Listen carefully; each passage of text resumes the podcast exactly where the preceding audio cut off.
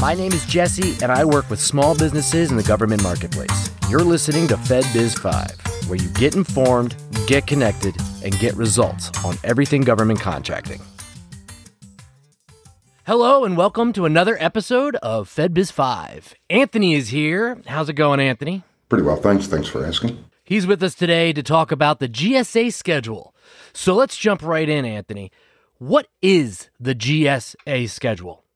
So the GSA schedule is, or it, and sometimes it's called the Federal Supply Schedule, but the GSA, it's a long-term contract by the uh, by the General Services Administration.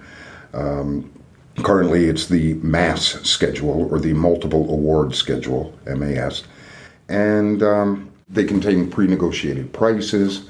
Uh, there's delivery terms. In other words, everything is, is predetermined when you get on the GSA schedule, which is something of a process. Ah, so what is the requirement to get on the GSA schedule? All right, so you have to have financial stability. Uh, you have to be in a business for at least two years. You have to have satisfactory past performance, and that could be commercial. And uh, your products have to be commercially available. And you, well, and you have to be compliant with the with the Trade Agreements Act. So they're going to go through and they're going to look at your financials. They're going to look at your work. They're going to, you know, it, it they're going to vet you out. And when you get to the other side, the good news is you become a, uh, a preferred vendor with the federal government, which means that any federal buyer can purchase from you. Your pricing is already listed your terms and conditions are already listed, and you'll end up in one of two places. Typically, you'll end up either on GSA eBuy or GSA Advantage, and everything's there. So, the government buyer can theoretically go in, look up your uh, you know, look up the information that they're looking for, find your company, look at your pricing, say, okay, you're the guy or gal, and and purchase from you. Right. So, what's the history on like why the GSA was established? Uh, it was established right after World War II, and it was designed to streamline administrative work for the federal government. You know, they wanted to dispose of war surplus goods and you know to stockpile strategic supplies for wartime and that sort of thing.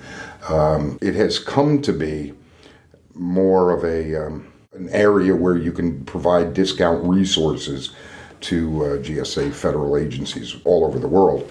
And, and some state and local governments use the GSA as well. So that's what it's become now. It's just it really its its entire purpose all along has been to make purchasing easier for the federal government.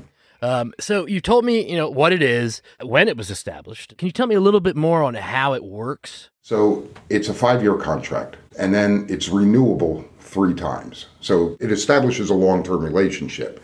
There are some revenue requirements that you have to maintain in order to maintain your schedule. Um, in order for a GSA schedule to be effective, you have to market it. It's a lot easier to find you if they know who you are, and the best way for them to know who you are is to market to them. Thank you so much. Is there anything else you'd like to mention before we call it a day? No, I, I think that pretty well covers it. I mean, I would encourage people to investigate it before they started moving down that path. That's fantastic advice. Thank you so much. All right. Um, by now, I think everybody knows you bring the knowledge. so I appreciate you coming on. All righty. Thanks, Jesse. You got it. But uh, before we go, FedBiz Access has an offer exclusively for our FedBiz 5 podcast listeners. Test drive the Market Intel database free for 30 days. Just visit fedbizaccess.com forward slash market dash intel and use coupon code INTEL30 at checkout. That's I N T E L 30. The Market Intel database is your subscribed insight to buyers and competitors, giving you the FedBiz advantage to win government awards.